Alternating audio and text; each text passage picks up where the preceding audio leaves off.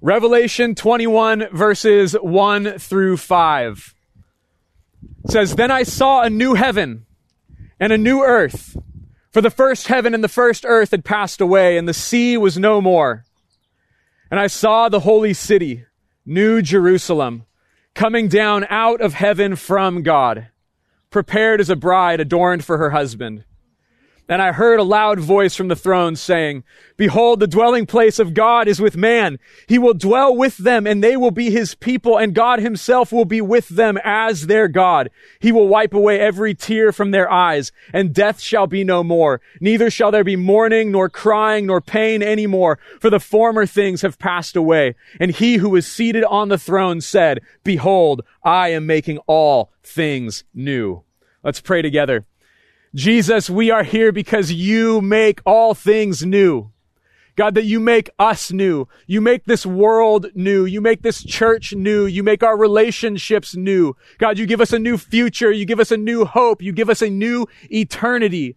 And so God, we're here today in that confidence to hear from you. What do you desire to make new today?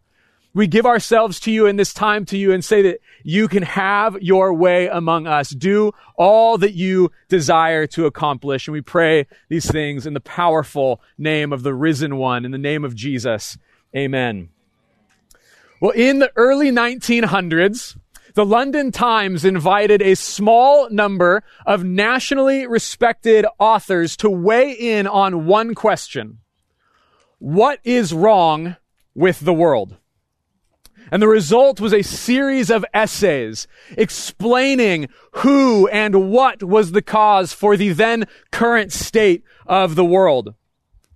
If we were to invite the greatest thinkers of our day to speak into this question, I can only imagine the vitriol that would fill the pages. We could poll everybody here and probably get a different answer from each and every person. There would be many things that we could blame for the state of affairs. But we would be hard pressed to find anyone who would disagree that something has gone horribly wrong. There is something wrong with the world.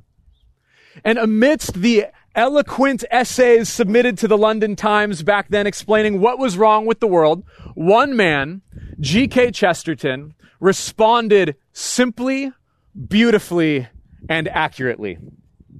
He simply replied, Dear sirs, I am. Now, Chesterton was a good man, right? He's not confessing some great atrocity that shaped human history and made it the vile place that it is. But he was simply acknowledging that the problem with the world is human sin. Evil living in and perpetuated by every human being, both great and small. But the world was not always this way. See, the Bible tells the story of the world. Genesis 1 and 2, the first two chapters in the Bible tell creation's beautiful beginnings. That God made everything full of life and abundance and flourishing, full of potential. And God and the humans lived together in the Garden of Eden and God looked at everything that he had made and he said, it's very good. It was not always full of corruption. It was very good. But then following the deceit of the serpent, the humans rebelled against God. And the rest of the Bible tells how this beautiful creation just fell into pandemonium. They're expelled from the garden, the paradise with God. The ground no longer produces its abundance. The humans neither trust God nor one another. All of their relationships are broken.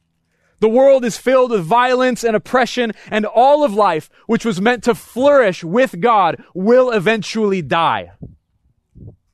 And Genesis 5 records this genealogy of humanity. And there's a continually beating drum throughout the genealogy, the phrase, and then he died so and so begat so and so. He lived this many years and then he died. And then so and so had this son and then he died. And then he died and then he died and then he died.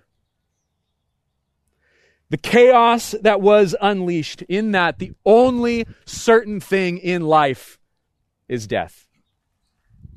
And so the human experience today takes place in this context. We live in a world full of goodness, full of joy, full of God's abundance intended for our joy, but then sewn into the fabric of all creation. Is in, even in our greatest pleasures is this sin, this corruption of a fallen world. My dad used to say that anything enjoyable in life that is not sin is either fattening or has been known to cause cancer in lab rats. and it's an oversimplification, but think about it. We're invited to enjoy nature, and we experience natu- natural disasters. We enjoy friendships, but we risk betrayal and falling outs. We're invited into family, this beautiful community of family, and yet we experience some of our deepest wounds at the hands we love the most. We're invited into meaningful work to participate in human flourishing, in God's creation, and then we experience injustice at work or work that isn't as fruitful as we had hoped for.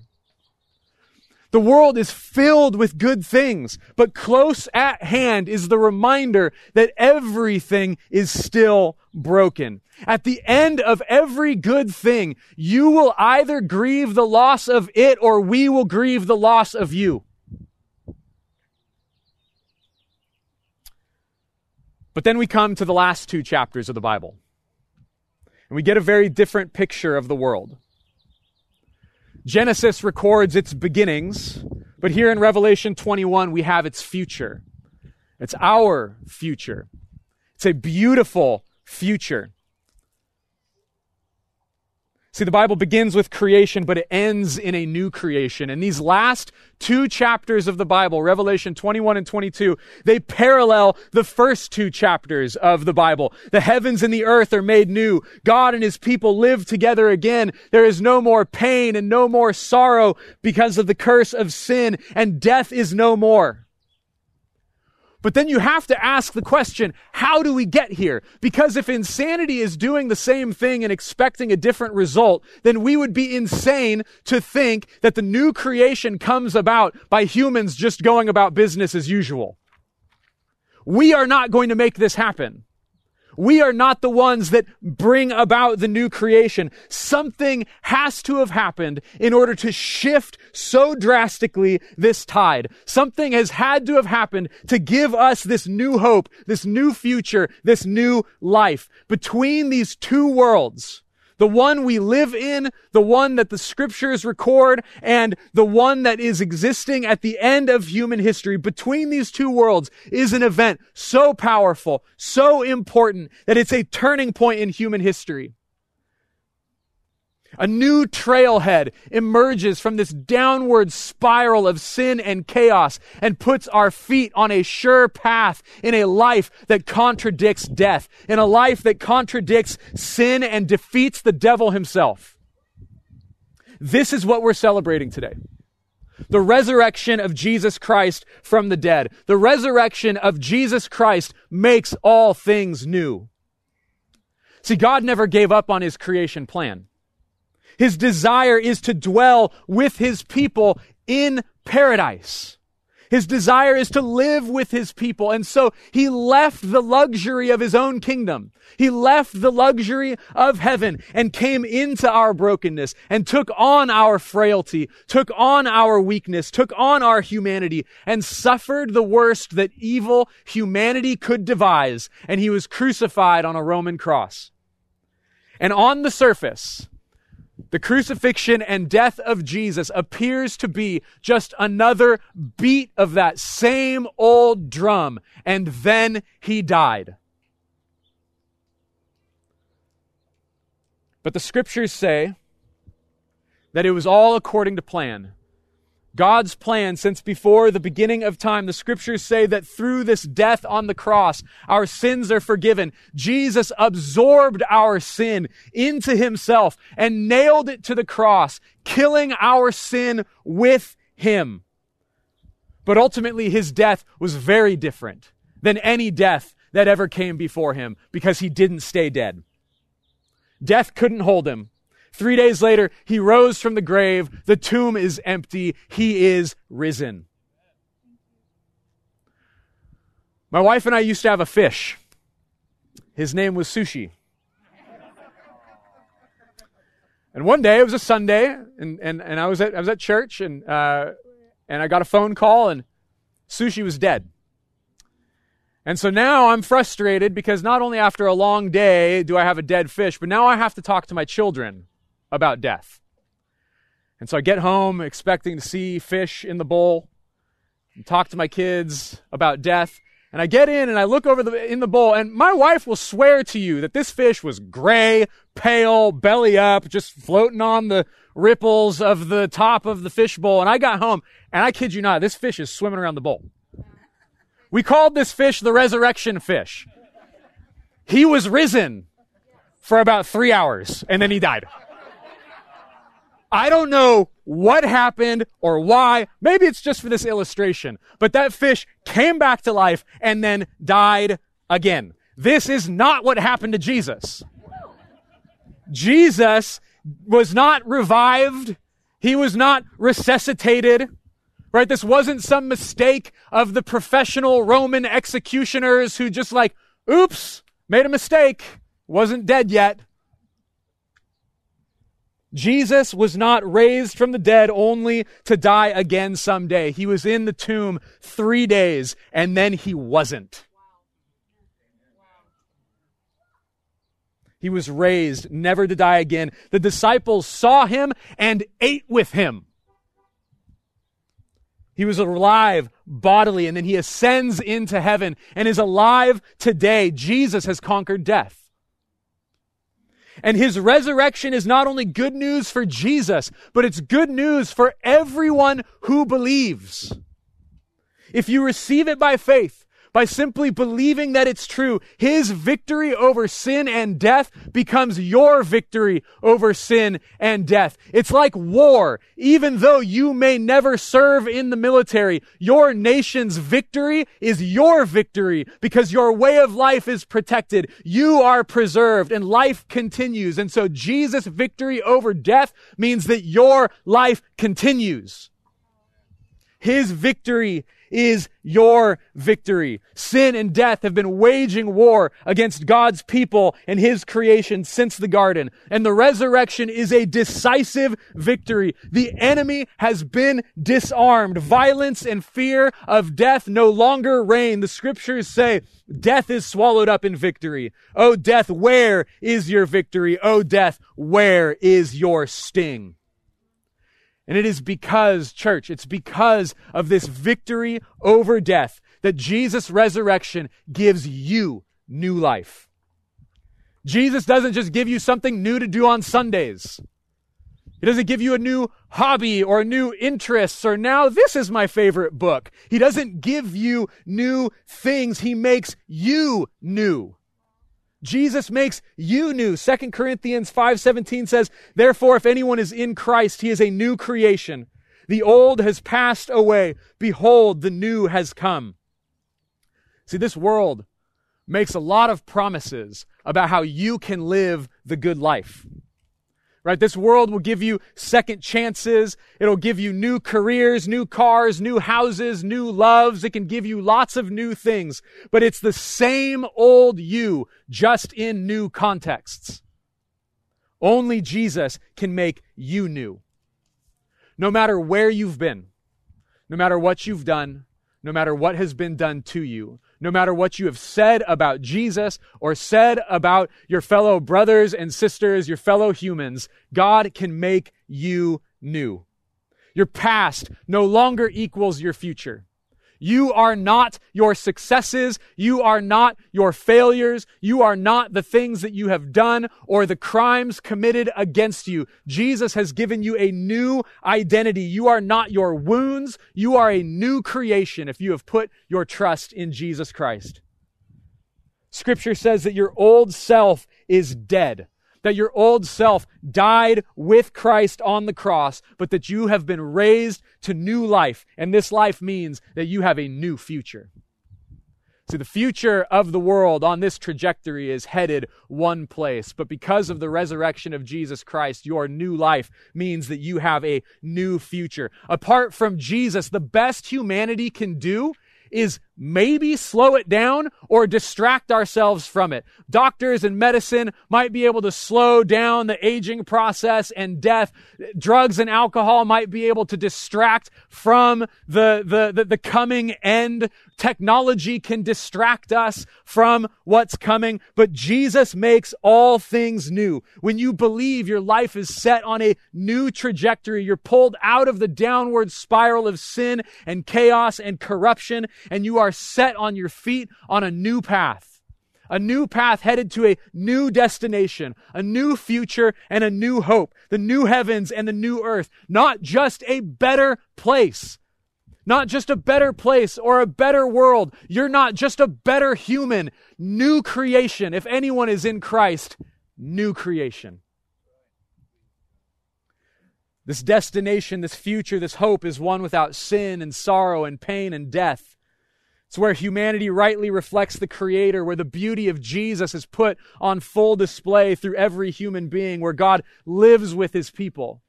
And the assurance of this new future changes the way we live. What you believe about the future changes the way you live today. Most of you knew that you were going to be around people, and so you probably brushed your teeth. What you believe about, or maybe you're just trusting in the mask to hold it in. You're sacrificing that for us and just, you know, you're doing it.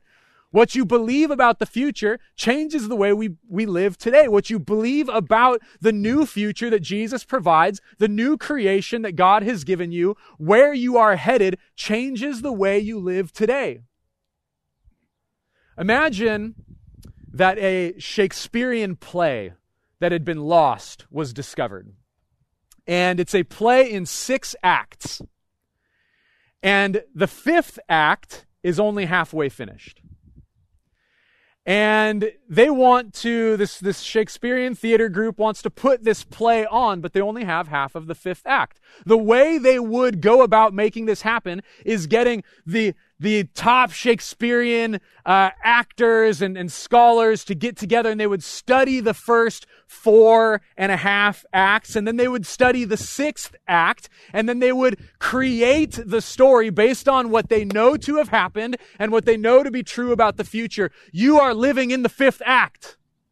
It is unfinished. You have an entire story of creation before you, an entire story of salvation, what Jesus has done for you before you, and you know where you are headed, so you know how you can live. You know how to live today. It gives us a new purpose. No longer do we live for ourselves, but we live for Jesus, the one who died and was raised from the dead so that we might live.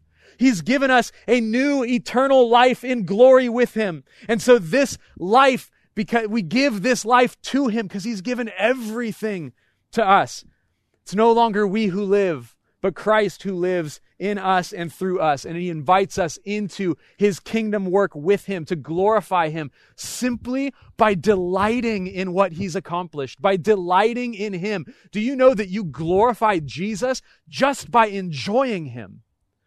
Just by delighting in Jesus and loving Jesus, you glorify him. So we delight in Jesus together and what he's accomplished. We declare this good news to everyone who will listen. And we demonstrate his love and grace and his sacrificial love for the world by living in light of that and laying down our lives for one another. In this way, the world will see the power of the resurrection in our lives because Jesus' resurrection gives you new power. To live this way, to love this way, will require nothing short of the power of God.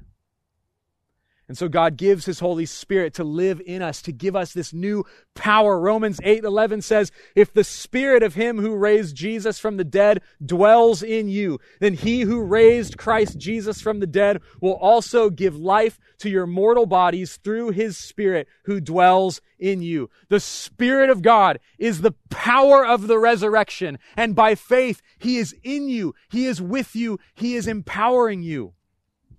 So that eternal life abundant life. Did you know the life that Jesus promises doesn't begin when you die and cross over to the other side? The other side is crossed over to you. You have eternal life today in Jesus' name if you've trusted in Him. The Spirit gives power to choose life over death. The Holy Spirit gives power to choose righteousness over sin, to choose God's will over our will. It gives us power to choose faith over fear, worship over anxiety, and to choose to trust in God rather than trusting in ourselves. Now, maybe you're here today and you're thinking to yourself, I've heard this before. It all sounds nice. Maybe you're here today and you've been walking with Jesus for a while and you remember that new life. You remember the new life in Christ, that it was exciting at first. It was exciting in the beginning. But what, what once felt fresh is now feeling stale. Now your experience in your new life is beginning to feel a lot like your old life. See, in your new beginning with Jesus, all your sin was in the past. But now you're starting to recognize that there are still areas of darkness, still areas of corruption in your own life. And I'll be honest with you, it is much more difficult at times for Christians to wrestle with their sin after salvation than the sin before salvation. We know, we believe that Jesus has saved you. Your sin will no longer have its consequence in your life, but oftentimes it's, it's difficult to wrestle with, well, then why am I still struggling? And the enemy tells you that it's because there's something wrong with you. That maybe you didn't actually believe in the beginning, or maybe, maybe you've strayed too far and God's given up on you. Maybe you're beginning to wonder if your experience of Jesus in the beginning was real. Maybe you're wrestling with the promises of God and how He could allow tragedy to strike you or your home. I've heard about this new life, Adam. I've heard about that, but then this happened. Explain this. Explain cancer. Explain death. Explain my family sending me out. Explain this. Why would God do this? Maybe you want to believe that God's love that God loves you, but you're struggling to make sense of the wounds inflicted by a broken world. Look, I don't know your experience. But I know that God does. And he doesn't downplay it. God doesn't downplay your wounds. He doesn't downplay your suffering. He doesn't say, suck it up, it's not that bad. Or, don't you know I have a plan? Cheer up. That is not the Lord's words to you. He says, I know. This world is broken, and my people are hurt and hurting each other, and they're suffering, and it's not okay, and it never should have been that way. One of the most comforting passages in all of Scripture is John chapter 11. Jesus' friend Lazarus is dead. He's been dead four days. He's in the tomb. Jesus knows he is going to raise Lazarus from the dead. He stands outside the tomb and he weeps. Not because he's grieving the loss of Lazarus, but he's grieving the fact that sin and death has made a mess of this place. Never should have been that way. God comes alongside you in your grief, in your pain, puts his arm around you, and says, I know. He weeps with you, but he will raise you from the dead. If you trust in him. All of these experiences from our stale faith to our struggles and the tension between who God is and our experiences, what we experience in the world, all of these experiences are indicative of being made new in the midst of a fallen world. We are made new, but we still live in the midst of a fallen world. God's work is finished. Make no mistake, He has given us the Holy Spirit as a guarantee of what our salvation will be, but we are still works in progress. God's work is accomplished, but we are not finished. It's like a painting or a sculpture in the hands of a master craftsman. When it's halfway through, you don't know what it's going to be, but Michelangelo did. Michelangelo said, I look at the marble and I see the angel. I just need to remove the material that should not be there. God looks at you and he sees who you're becoming. You might not see it yet, but you are a work in progress. You wouldn't go into Michelangelo's studio, see him sculpting something halfway through and be like, I don't know, Mike.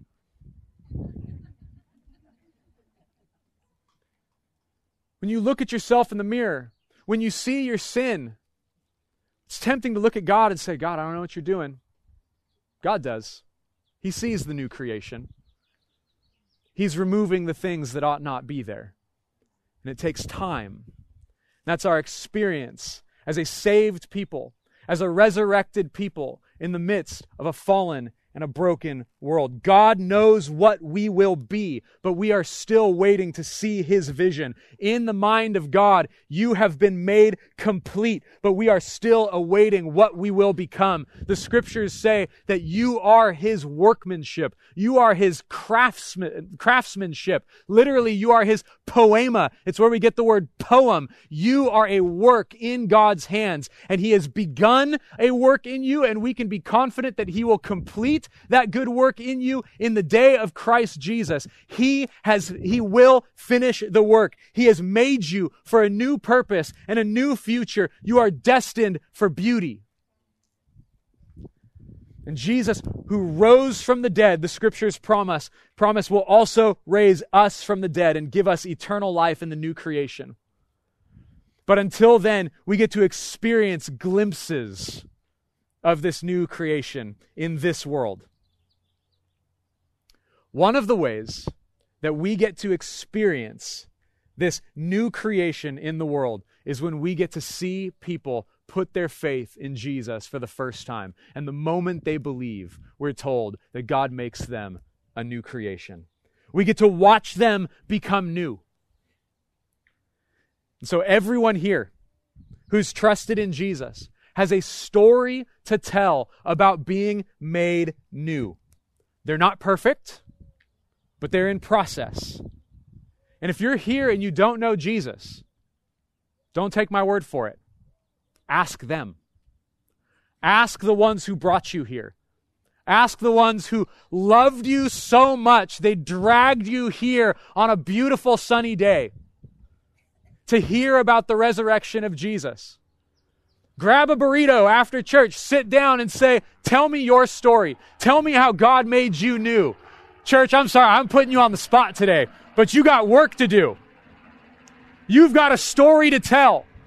You were dead and now you're alive. And you have got good news to share. If you're here and you don't have a new creation story, then today's the day.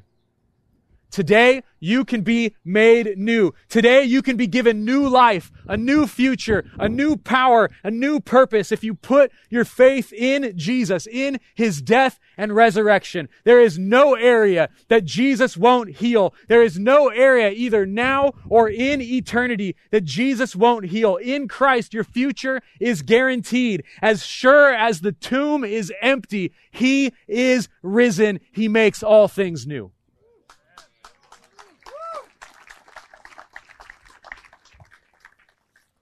Now, in a moment, I'm going to close our time in prayer. And if there's anyone here who has not yet experienced the power of the resurrection, anyone who has not yet put their faith in Jesus, or anyone who has done that and has since walked away, God bless you for being here. We love you. We're so thankful for you. Jesus loves you. But I want to give you an invitation to respond to God today. What better way to celebrate the resurrection of Jesus by experiencing the power of his resurrection in your own life? And so simply by believing it's true, Jesus makes you new. If this is where you're at today, if you're wanting to trust in Jesus today, then in your seat, in the quietness of your heart, I want you to say yes to Jesus by simply praying with me. Jesus, I believe that you have created all things. I believe that you love me. I believe that, like the world, I am broken and sinful. but I believe that you are Lord. I believe that you died for my sins and that you rose from the dead to give me new life. Jesus, give me new life by the power of your Spirit. Fill me with your resurrection power and raise me from the dead. God, I don't know what my life will be, but if you are in it, I know that my future is certain. Jesus, I trust you. Save me. Make me new. God, we pray that anyone who has prayed this prayer to you in their hearts, Lord, would receive a rush of comfort by your Holy Spirit, the Comforter. I pray that they would experience the power of your resurrection today in joy. Lord, I pray that they would experience your healing from wounds. I pray that they would experience you celebrating over them. Lord, your word says that you sing over your people with loud, you ex- loud exultation, that you sing over us, that you celebrate your people. And so, God, I pray that you would fill them with a song. Lord, that you would fill them with joy, that you would fill them with your power, that you would give them a new life, a new future, a new hope, a new power, a new purpose, Lord, that you would bring them into your new creation. God, we love you. Thank you that you didn't stay dead, but that you are alive today and you are with your people, giving resurrection power. We pray all these things in Jesus' name. Amen.